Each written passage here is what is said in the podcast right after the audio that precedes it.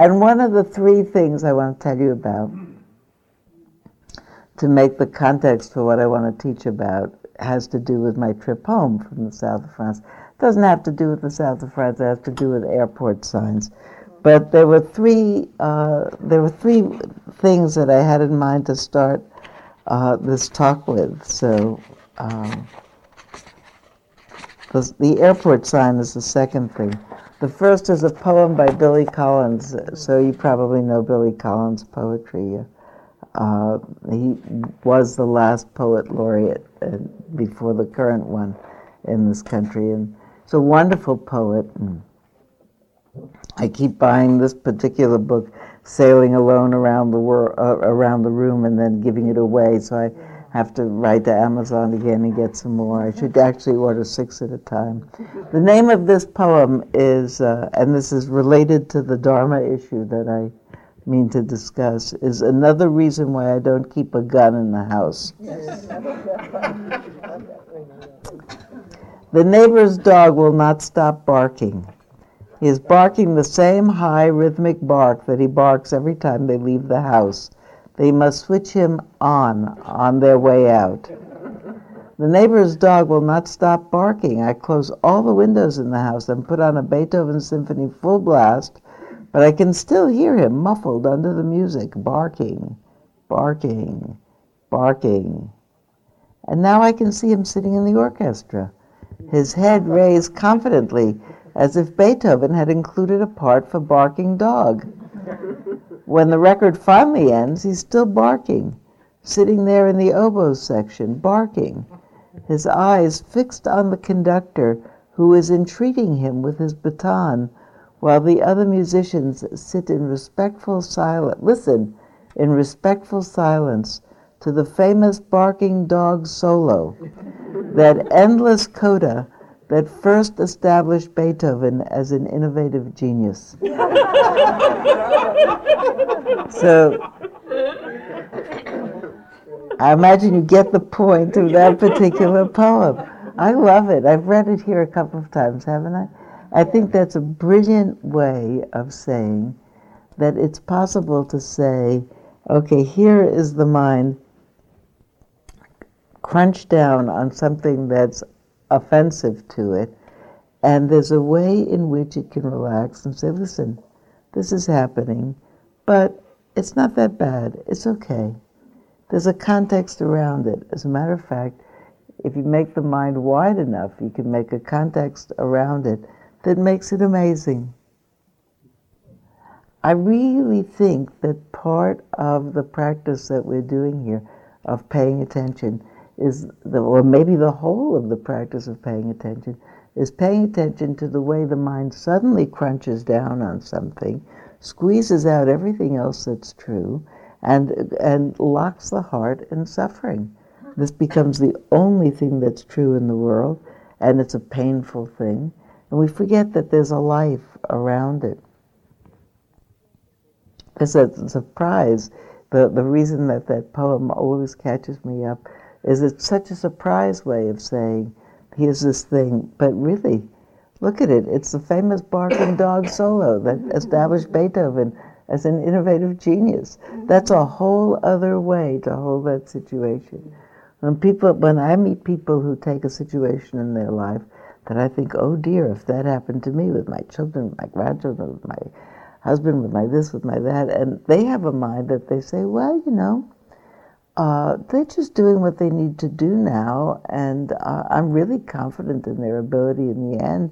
I think, wow, I want that mind. You know, I want that mind that says, okay, it's this, but how do I know what it is in the bigger sense? I don't know. When I anguish about things, it's not only because I have a certain news that something is happening, but I also project what must be the absolute outcome of that news. How do I know? Maybe it's this. So I want to be able to talk about the fact of we could know things in a new way. We could see things in a new way. This is about seeing in a new way. And talk about it in terms of meditation practice. One of the words that's often used in terms of describing the mind that's able to accommodate is flexible, certainly. The meditation texts call it malleable. It instead of crunching down on something and getting stuck, it says, well, it's this, but maybe it's this, and maybe it's that, and maybe it's that. The line that one of my teachers said years and years ago, in terms of something that was unpleasant arriving in somebody's life, a small unpleasantness or a momentary unpleasantness like a barking dog, or a major unpleasantness like something terribly wrong with one's health or the health of someone that you love, or some really great loss in a life.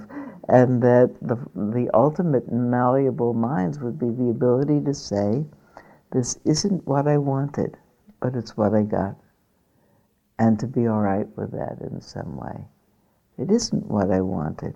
It's not to convince yourself when life hands you lemons, you make lemonade. Some things are not lemonade. Some things are really bitter pills to swallow. But how to be able to say, this is a bitter pill, but okay, I don't have a choice. What else can I do in addition to the bigger bitter pill? What can I do around it? It's really the relationship to what is happening. We've been talking a lot this week as we've been teaching up the hill about a lot of new people new to meditation, and they have lots of questions about their meditation experience. Say, as I sit, I'm very sleepy. I can't get over being sleepy. Or this one story is going through my mind about this skirmish that I'm in with my partner, with my child, with my parent. And I'm so upset about it because that same story keeps replaying in my mind. And I wish I could put the story out of my mind. I wish I could have this sleepiness be out of my mind.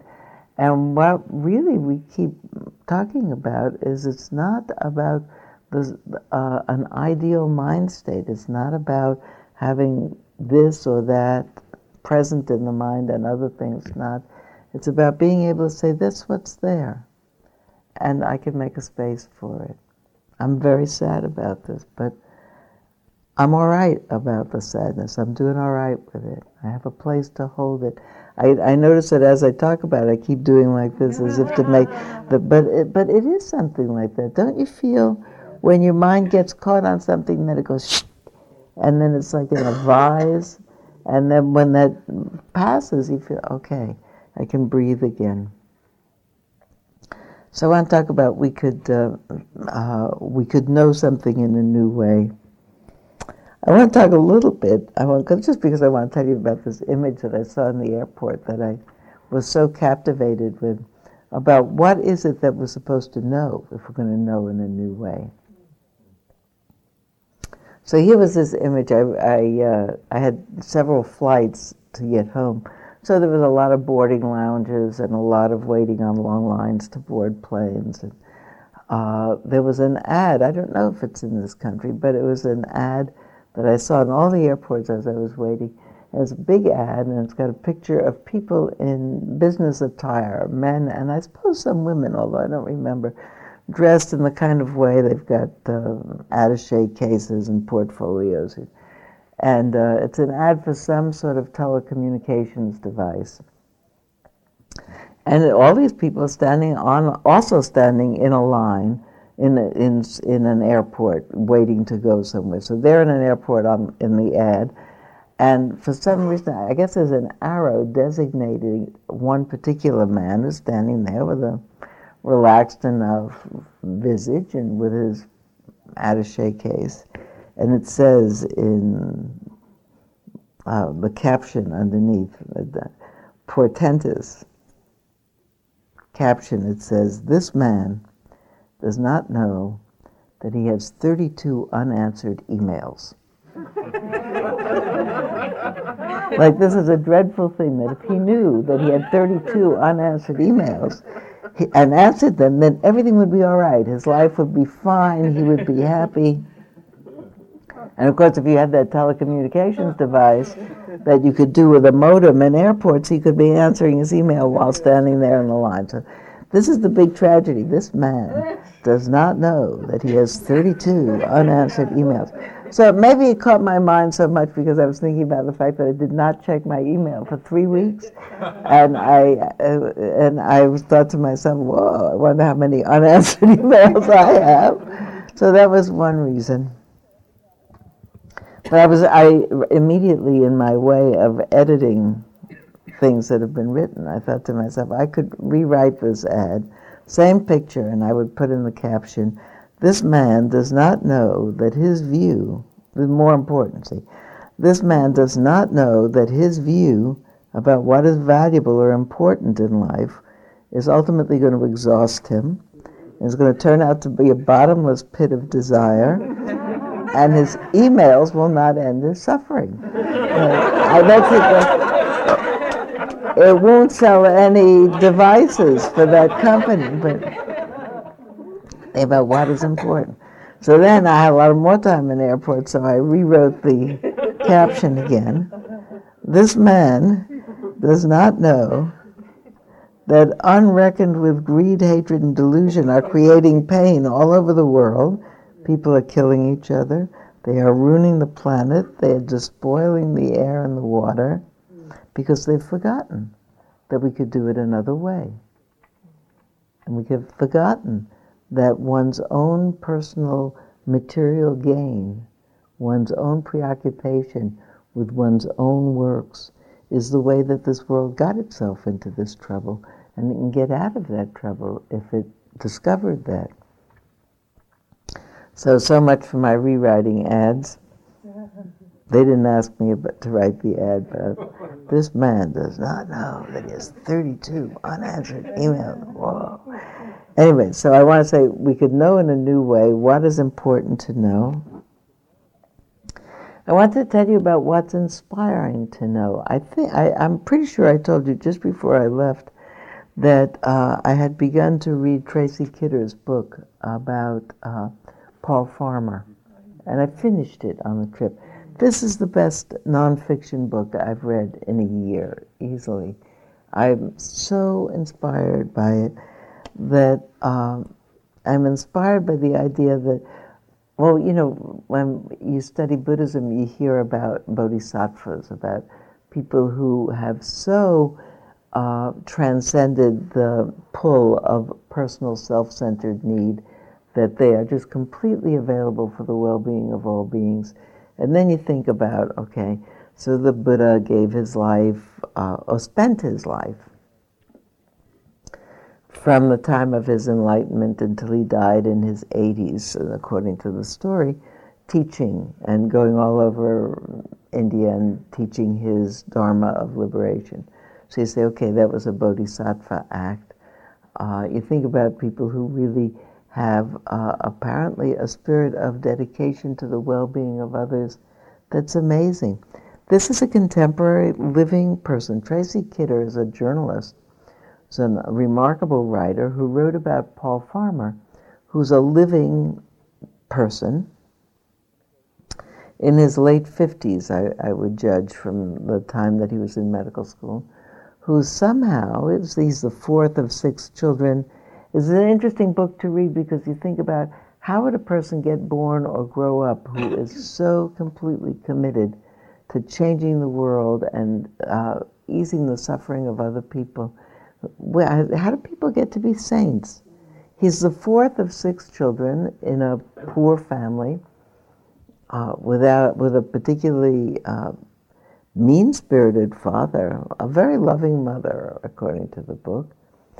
A Catholic family in Alabama, living a poor Catholic family living in Alabama, and somehow or another, he's the fourth of these six children. He's very bright, and he gets scholarships, and he gets to go to school. His intellect is tremendous. His zeal for looking out for other people is tremendous. Before he starts medical school at Harvard, I can't remember exactly the sequence of events, but he goes to Haiti, which is the poorest of the poor in the northwestern hemisphere. And he is so moved, particularly by the plight of poverty and illness there, but also the were touched by the remarkable number of people, tremendous number of people suffering and dying with tuberculosis, which is a treatable disease these days. All of those things together, he goes to medical school, and somehow from early on in his medical school career, even before he graduates, he's worked out a deal with his professors that he's only there half the year or 4 months a year, and the rest of the time he's in Haiti putting together a health clinic and then getting money to build a health center and then training health workers and becoming one of the now foremost, if not the foremost, infectious disease specialists in the world, knowledgeable, discovering and working out ways of treating people with multiply resistant strains of tuberculosis, doing amazing work. So I started to read the book, and I was so touched by his really giving his life to this, working incredibly hard, living in an incredibly difficult circumstances. And right away I started to compare myself to, I live a very easy life. I live in Sonoma County. I get to teach here. People say, well, you're teaching the Dharma, helping people. But I'm sitting here in the middle of the garden spot of the world. My house is comfortably situated. My life is comfortable. I have friends who are Dharma teachers who are teaching in remote places and carrying the word of truth to all kinds of places. And long ago I decided that clearly was not in the cards for me, given my anything, my level of courage, if I say it truthfully, my level of fearfulness, and my level of distress if I'm not living in a place where I feel comfortable. But I realized after a little bit that it didn't make any sense at all for me to think about, look what Paul Farmer is doing and look what I'm doing. I realized everybody's in life doing what they're supposed to be doing in their life. They come with their particular talents and their particular potential. And instead of feeling, look what he's doing and I'm not doing, I think to myself, I celebrate the fact that he has this remarkable potential, has this tremendous intellect, this tremendous zeal, and an inner push beyond anything I've read about a living person. The two vignettes from the book that stand out in my mind to tell you is one, Tracy Kidder follows him around literally for years and years to write this book and talks to everybody who knows him and listens to him in interactions with people. And he went, after the first time he'd gone to Haiti and followed him around there in his work, he said he often noticed that in Paul's room in the morning, his bed was unrumpled, that he hadn't gotten into it. He hadn't slept in his bed. Sleeps very few hours a night. And he said to him, where were you last night? You weren't in your bed. And he said, well, I lay down on it. He said, but sometimes it happens to me that I lie down on my bed. This is a big hospital complex with lots of patients there. He said, and I have the feeling that there's somebody in this complex that's in pain, that's not getting treated for it at that second, and I could help them. So I can't lie in the bed. I have to get up and go and look around. And I think to myself, I'm so moved by that. It doesn't matter that I can't do that or that that's not what's in me. It matters that it's possible for human beings to do that. So I can think of doing it a little bit, or I can think of how good it is to be a human being, and some human beings can do that. Empathetic joy, Susan says, that the really appreciating, in the way that you see anybody with an extraordinary talent, you see a great athlete do something amazing, the 15-foot pole vault, or you see a great dancer, or you hear a great violinist, or a great dancer do something or other. And it's just celebrating the fact that a human being did that. That's wonderful. David? course, it was a fabulous read. He was here recently, you know, and spoke and was a fundraiser. But the book itself is extraordinary. But the two things that struck me, and which I really needed, that's why I focused on them, was what inspired him. Because after all, as amazing as he is, he yet remains a human being. Yeah. And it struck me over and over again how inspired he was by the people. And certain, he'd say, these are my kind of people. And what he meant by it, he says that over and over again, were when he would come into contact with people whose situations from any external perspective was dire, and they were joyous, happy, and alive, and engaged. And he immediately picked up on that, responded to that, and took that in as a way, maybe he slept less, but maybe he took this in as a way of keeping himself buoyant. The other thing I really liked was there was a man, and he lived in New England, so it happened the early part of Paul Farmer's career, they made a connection. There was a man who had worked very hard in his life and had amassed, through being the head of a construction company, a certain amount of money. And his goal in life was to be able to, by the time he died, have spent every last penny that he had earned in the, for the benefit of other people. And particularly, he saw Paul Farmer as a vehicle for this. So at one point he said to Paul, very directly, he said, you know, every once in a while I get this real desire to give this all up and go and just work in the hospital with you.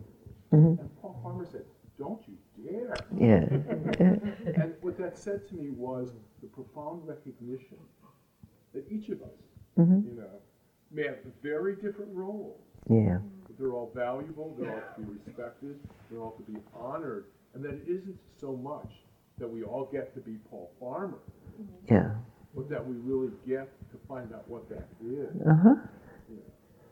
I bet I'm excited about that. I'm excited about the fact that you just saw him here. Well, actually, it was a $150 fundraiser. So 4 of the 6 people in my book reading group went, and I just gave them a little money to love. I myself did not speak.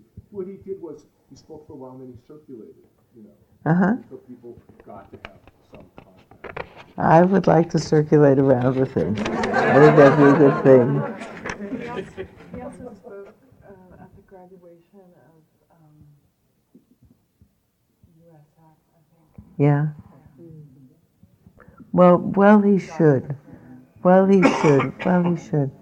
So anyway, I recommend this enormously to you.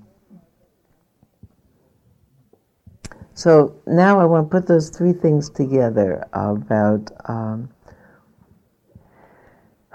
how is this practice that we do of mindfulness related to being able to see things in a broader way. This is a famous barking dog solo. Being able to remember what's important, not probably the 32 emails, but is my heart alive today in some way? And how do we keep our level of inspiration up so that we do whatever it is that we do, whether it's we earn the money to give to Paul Farmer or we actually walk 5 hours across, up and down Haitian mountains and dales to find one person to treat because you heard about them. So how do we keep our own inspiration up?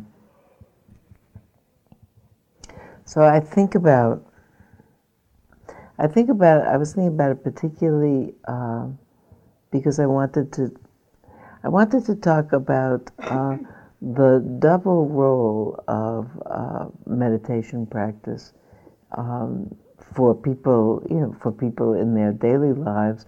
Here we are, all folks who are just here for the morning. For people who have come on retreat, and to just have in the mind that the top level of understanding about meditation is that the mind settles down and relaxes. Lots of people who come on retreat, I read through all of the retreat registration forms, and there's a question that says, why did you come? And it's very touching because everybody has come because they have a life, in essence.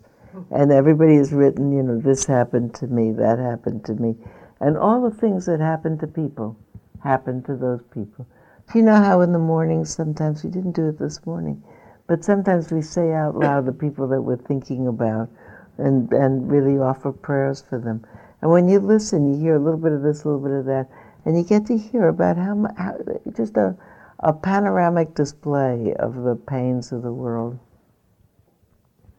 not only in body, but in soul and in heart. So you read those, and you see a panoramic display of the troubles, and people say, I just needed a little time. And I think that there are two levels of the time. I need a little time just to rest, because carrying around troubles is big, and you come here, and especially if you come on retreat, it's kind of like a hospital. Nobody talks, it's hushed voices, the food is very healthy, you go to bed early.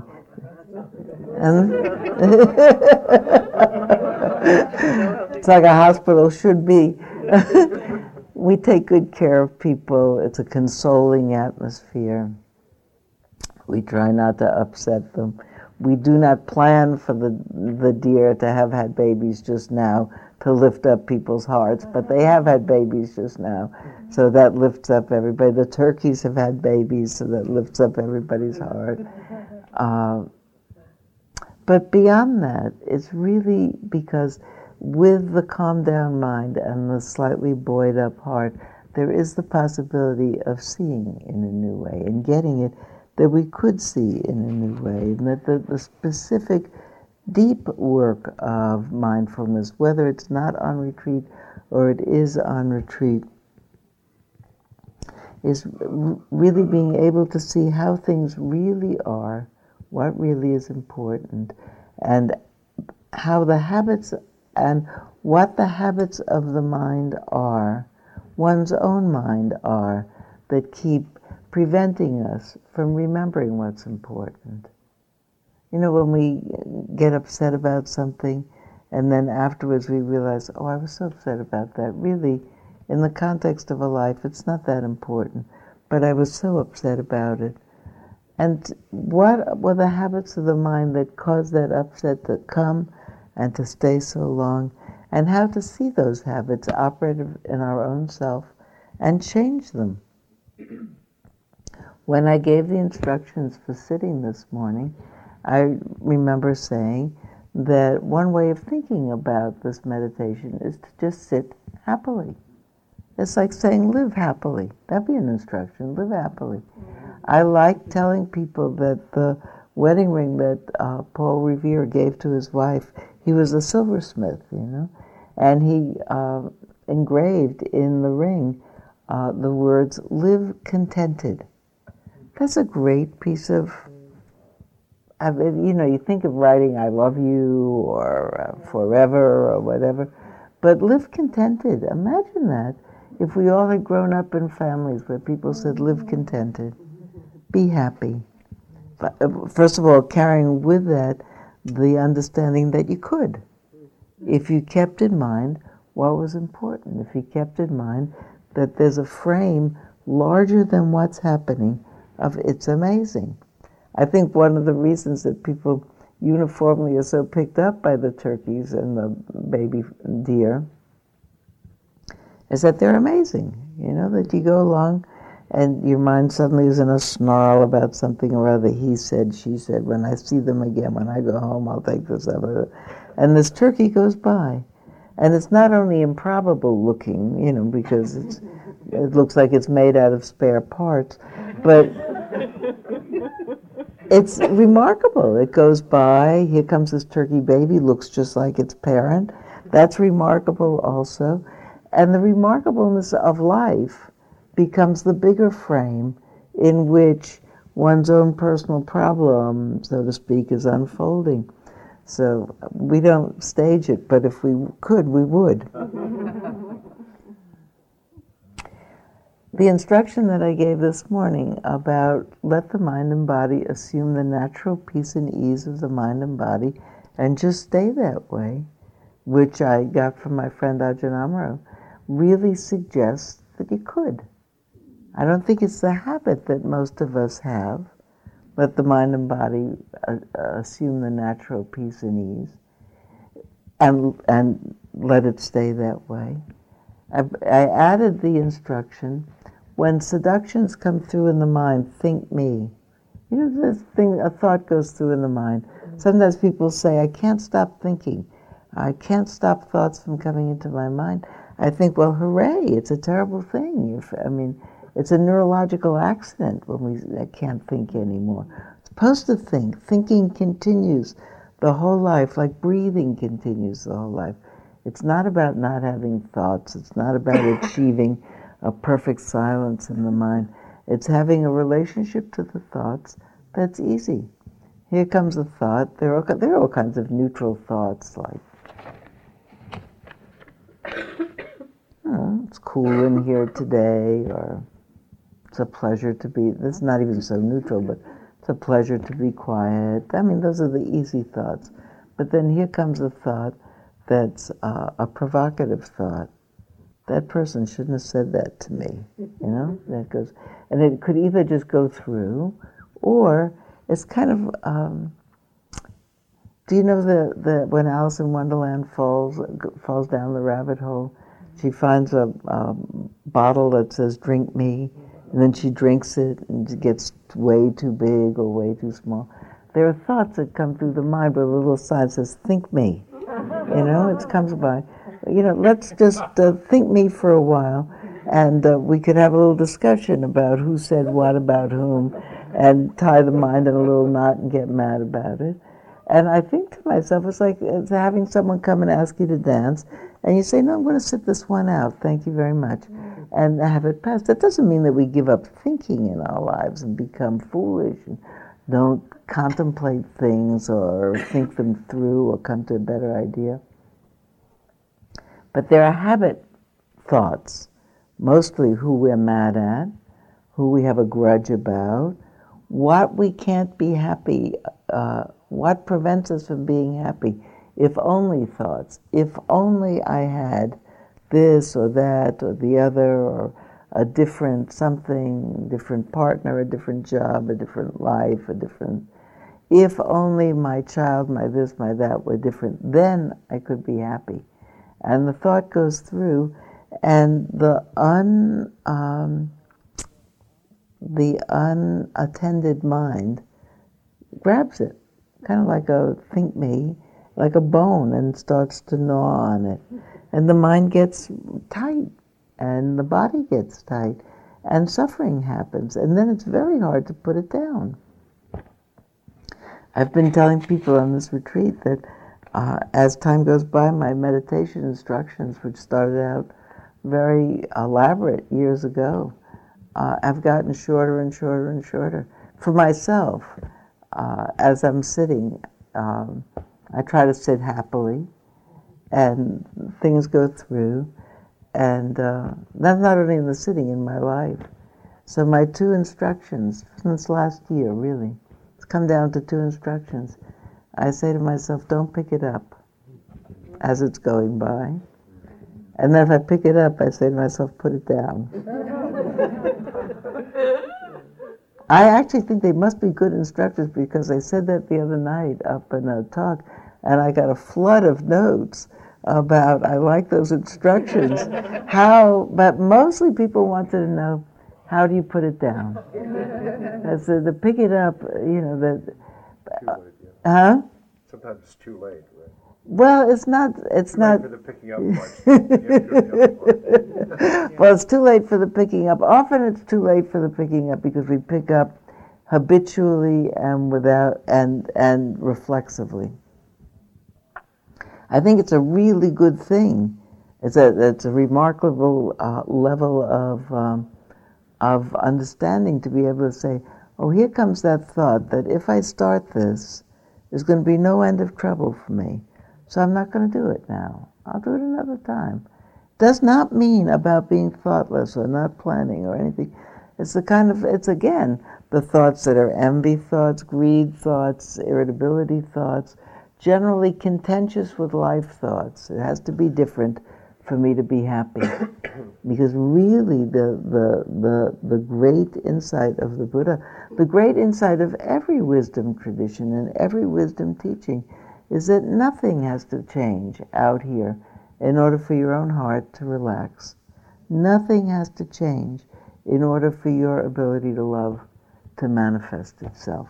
That's a great thing about human beings.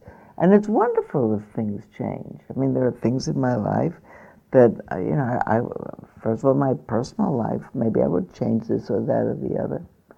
But in the world, there are a lot of things I would change. I think to myself, when I think about this person online, this man does not know that he has 32 unanswered emails, and that he also doesn't know that there are 1 billion homeless people in the world, and half the world goes to sleep hungry every day, and that there are wars in dozens, maybe hundreds of places, not just in the places we read about in the newspaper.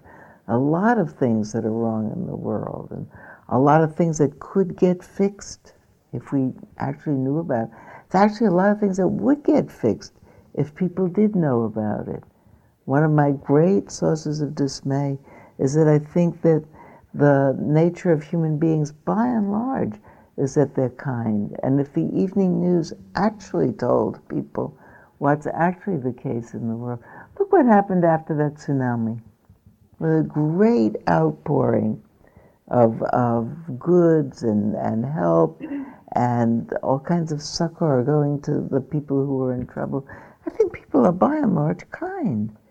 If the evening news told about what's really going in the world and how it could be changed and how world hunger could be ended quite easily, actually, if there was a determination to do it, it would happen.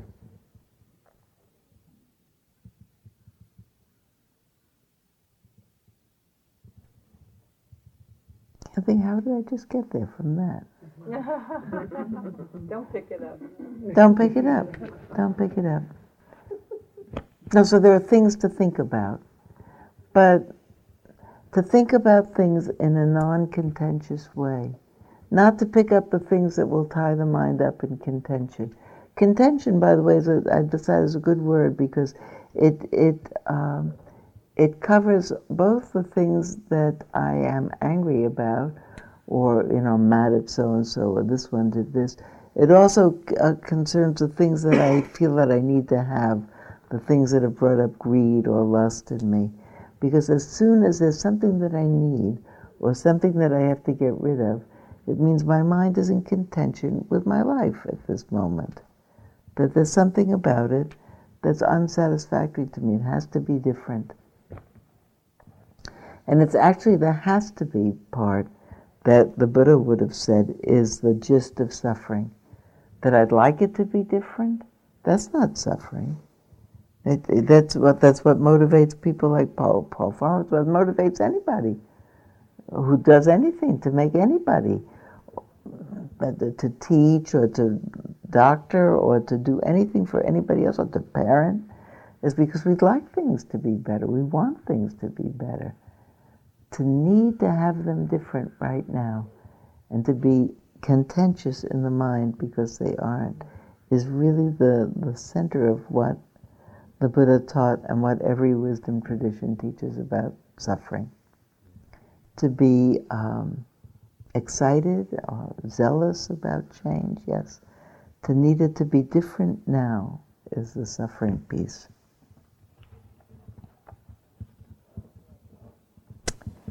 So I've been telling people that there are the moment-to-moment experiences of freedom that happen when people, for instance, sit and meditate.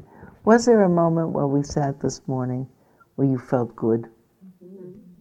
Could you have said retrospectively, I wouldn't even ask how many people sat in complete and ease for the whole time that we sat.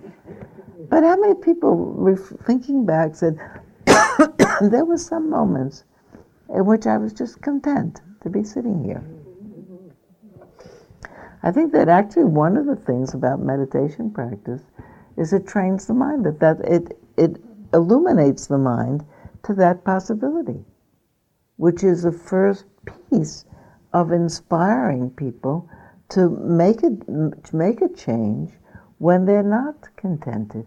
If you know that contented mind is a possibility, not only for saints and gurus and people who have meditated forever, contented mind is a possibility.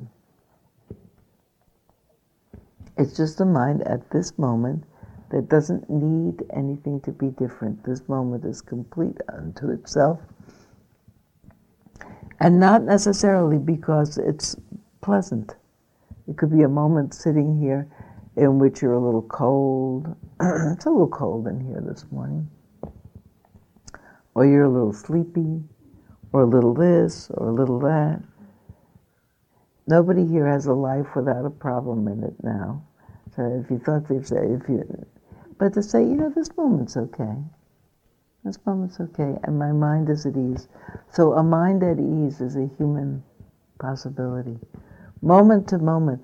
I think it moment to moment illuminates that possibility. I think it moment to moment also cultivates the habit of the mind staying like that. The more experience the mind has in being peaceful, the less loath it is to mess it up in some way. I remember once asking a taxi driver years ago in New York, where it was actually a car service driver who would pick me up somewhere because I had to be somewhere for a certain appointment, which had seemed to me at the time so important. But afterwards nothing seems. In the moment, it seemed so crucial. And his job was to get me there on time. That was his job all day, picking up people and getting them to these venues on time. And it was a complete traffic jam in New York. It was the 50th anniversary of the UN, and nothing moved. My car was inching forward, and here I was feeling like my whole career depended on my getting to, I don't even remember what the thing was, and my whole career depended on me.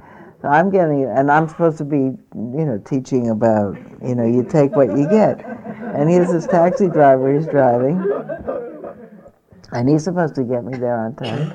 And I say to him, do you like your job? He said, yeah, sure, it's okay. I said, is it stressful for you? Is it a headache for you, like today? He said, well, it could be if I let it.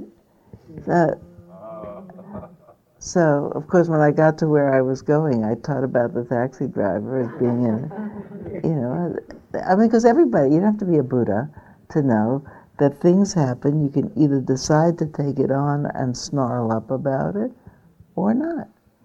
If sometimes you can. That was a really good point that you made about sometimes too late and you've already snarled, and then what are you going to do? There's the moment-to-moment experience of freedom that comes, that if you pay attention to it, you say, I want to live like this. And there's the arriving at equanimity, which is really the point of practice. It's so important to know that equanimity does not mean blah. Equanimity does not mean tranquility or calm, however lovely those states are. I don't think of myself as a particularly tranquil person, or a particularly calm person. It's not exactly my nature. I'm actually I have a lot of energy, I'm enthusiastic, I get excited easily, I get anxious easily. All of that are my genetics. That's just what's true. Equanimity does not have to do with calm necessarily. It has to do with being able to say, okay, this is what's happening. And what would be a wise thing to do in response to it? You could be excited in it. You could be really happy in it. You could be even sad in it. But equanimity is a space larger than what's happening that says, all right, this is really what's happening. Whoa. What I'm hopeful that I am saying is that there are two ways to arrive at that place of equanimity that the Buddha taught was the highest goal of practice. One of them is just through practice so that it's a habit. Do I want to go there? No, I don't want to go there. My mind about to flare itself up. The other is arriving at equanimity through wisdom. So this is through habit and cultivating the habit of equanimity. The other way is through the arising of wisdom, and the particular wisdom that the Buddha taught, or the particular three characteristics of wisdom that the Buddha taught, are knowing that things are temporal, that everything is going to change, that what's happening now isn't going to be happening after a while, that this moment is just this moment. It actually has has always had,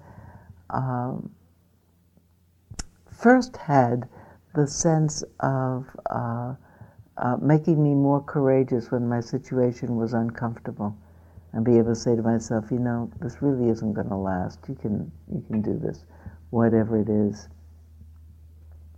I think ultimately what it has more become is making me alert to the fact that everything is temporal, not only what's uncomfortable.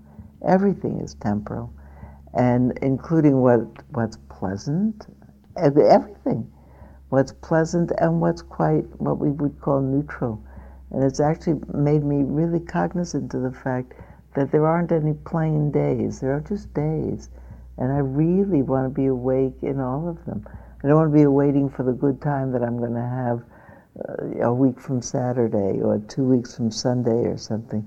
I want today to count because I'm not going to have it again today. So it's not out of a desperate kind of, time is passing, but out of a recognition, really, time is passing. This is the only day we'll have today. Don't really want to mess it up. I think about that. You know, I have a very long-term relationship with my husband. We are coming up on our 50th wedding anniversary. Wow. That blows me away. I actually think that's amazing, because it actually means, well, you must be up to that, Susan. 48. How long have you known Milton? 49 years. Okay. So we are on 53. But even in a long relationship, all of a sudden, for some reason, there's like a little brrrr happens, and I think to myself, wait a minute, do I want to spend 1 minute of my life messing it up with this? Because whatever happens, you know, somebody does something, it's a foolish thing to do, it annoys the other person because it just happens to tick them in the place that they get annoyed. And I think to myself, I don't have another shot at today. Do I want to discuss this one more time? Or do I want to say, let's go, after 50 years, is it likely to change? You know, am I going to have one more discussion about you really don't get this about me or that or this or that? Or do I want to say you want to go out for a pizza? I mean, I have two choices, and the pizza is the better choice, actually. I think that that's one of the sequelae of actually seeing that there's a limited number of days. And the truth is, you don't know how many days. You know, we tend to think, well, you get old. I certainly have the potential of less days than I had when I was 20. I'm not going to live to be 120. But you never know at any age how many days you have. There is no day that's expendable, really. So I have so much of a sense of that. The first one that the Buddha said is, you see about the temporality of things. You're not so frightened and more appreciative of them. The second is really getting it about how struggle with your current situation, whatever it is suffering. Sometimes when you say the second noble truth, it comes out as the cause of suffering is craving. But I actually don't like the phrase it. I don't know the Pali of it. And maybe it's not even the most apt translation, because I don't think the cause of suffering is craving. I think craving is already suffering. Craving is what's suffering. It doesn't lead to. The mind that needs it to be otherwise. So the ability to say, well, it's what I've got. It's like this. It's what I've got. That's the second of the insights. And the third of the insights that the Buddha said was important to see is the interconnectedness of things, the fact that things happen in certain ways because other things have already happened.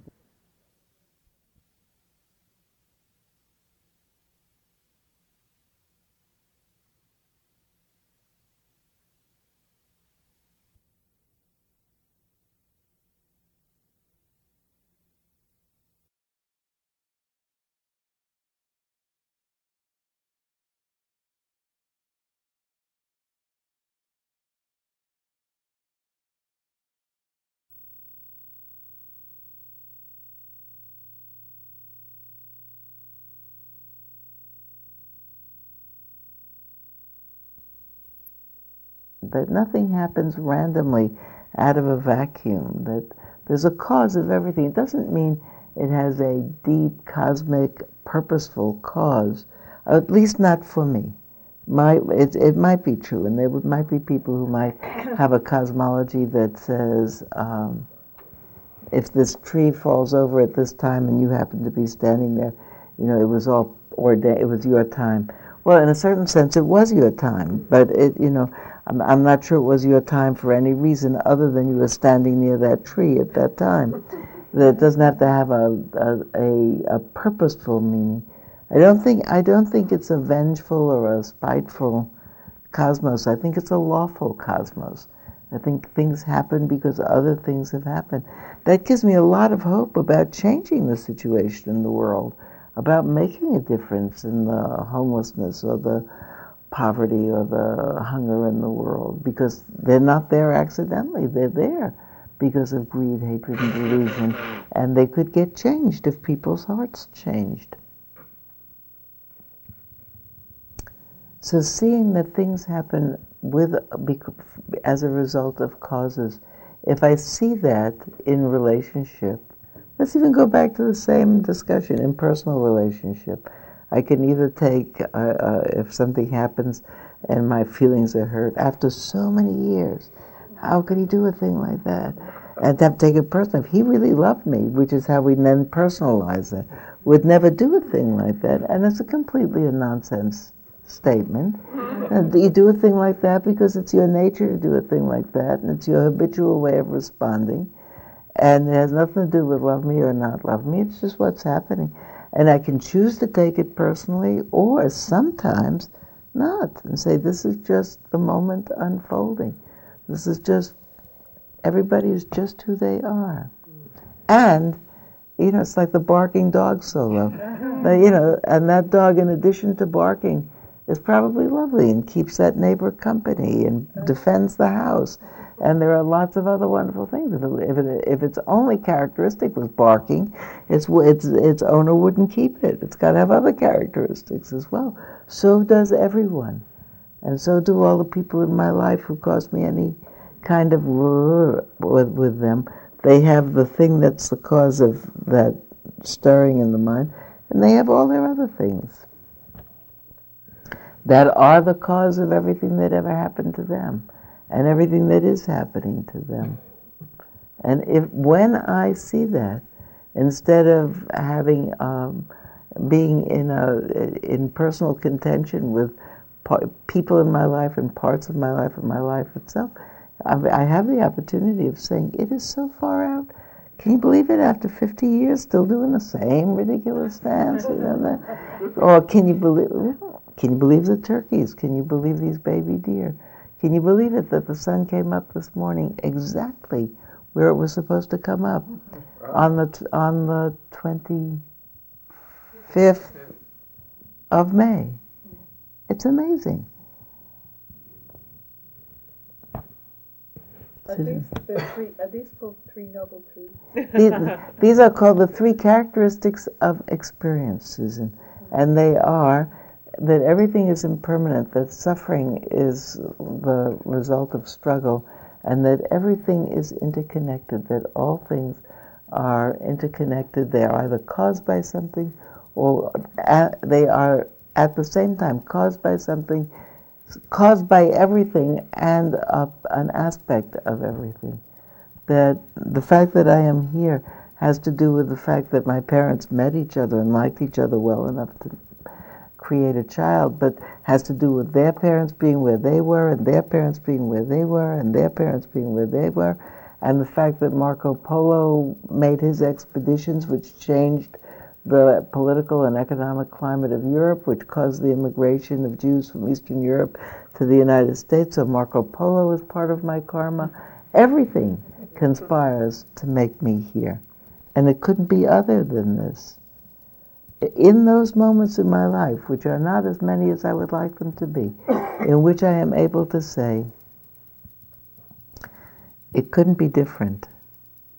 I'm a contented person. Couldn't be different. This is what it is. And I'm an inspired person to make the future different, because it's part of what I do, and what everybody does is a part of it. Sometimes people ask about what does spiritual practice have to do with social activism? But it's so clear to me that we don't do this in a vacuum, and that the awareness of the potential of human being, the potential of myself to live as a contented person, means that everyone else has that potential in some different way. You know, I actually think people have different natures. I think I've been thinking about this a lot. Not everybody is born the same way. I had 4 children. They were all different in their natures when they were born. All wonderful. And some of them more by nature contented, and the others a little bit more high-strung. We just come out differently. People are different. And maybe not all people are... But I think that we all have the possibility of calming down a little bit and making wiser choices. Imagine if the whole world calmed down a little bit and made wiser choices. Not everybody has to become a complete bodhisattva. Just a little bit wiser choices on everybody's part. For myself, it would be great. You know, one of the reasons that I'm glad to be back, I'm glad to see all of you, it's very good for me to teach Dharma. It always lifts my spirits a lot, you know? It actually doesn't matter to me if I listen to someone else's Dharma talk on my own. It doesn't. It's actually very inspiring to remember that human beings are essentially good and they could do this. Don't you think?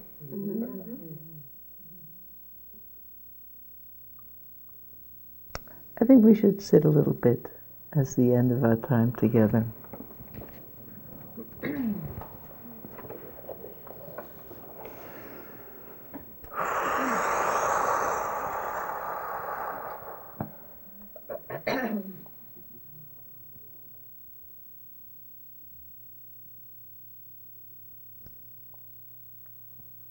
We might even do this as a 3-minute reflection on the 3 characteristics of experience. You can just notice that as you sit, every breath comes in and goes out. It arises and it passes away.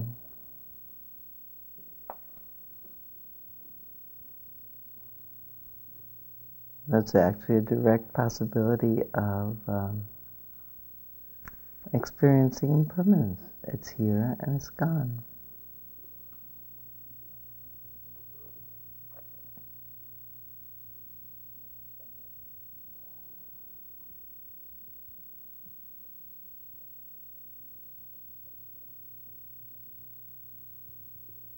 Sometimes people do that as a meditation practice. They say to themselves, arising and passing away, arising and passing away. Might also, as you sit,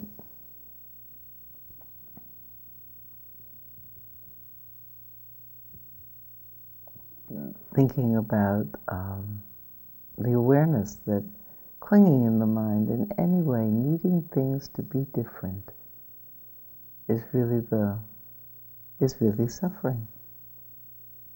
That the world is what it is, our lives are what they are, our bodies are what they are.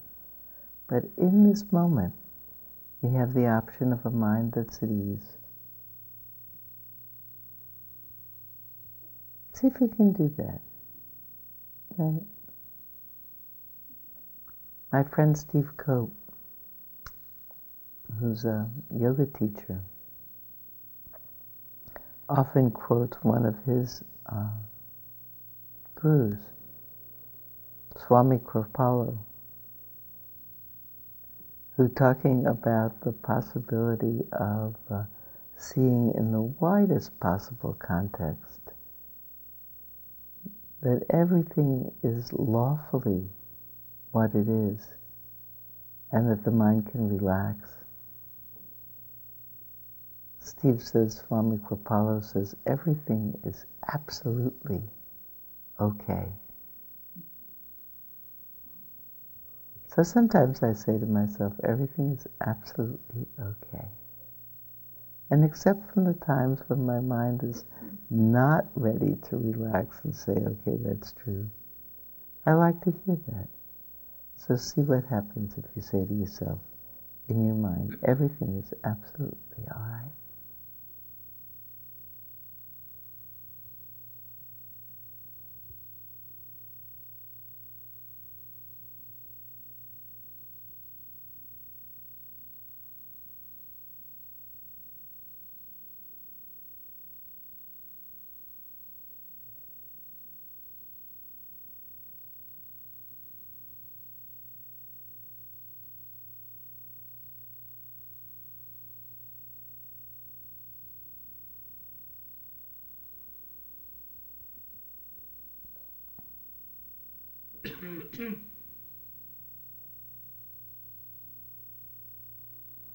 And then just to reflect for a moment on the fact that we're all here at this moment. Each of us popped into this world on different days and different places. And everybody couldn't be other than who they are. People who've been here for 12 years and people who have just come now, and everybody's path winds with this cause and that cause and this impetus and that change. And here we meet in this day and this morning, all of us together, and we needed for all of us to be here for the chemistry in the room to be exactly what it is this morning. And will each of us go out of here however we are from this morning and bring out whatever we've thought about or felt about? So really the karma of this moment or this morning spreads from us. May it spread in a good way. May we be emissaries of contentment in a world that's not so contented. May our beings remind other people that there's a way to live in which we are friendlier, kinder, more thoughtful, for our own well-being and for the well-being of others, and for a changed world.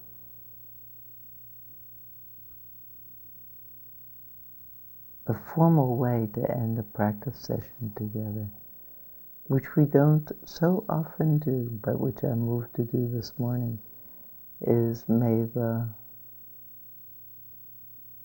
merit of our being together in this way, of our bringing our hearts and our good intention and our attention to our own selves and our process and our lives and hearing about the truth of things, may the merit that we accrue be offered for the well-being of all beings everywhere. May all beings be peaceful, may all beings be happy, may all beings come to the end of suffering.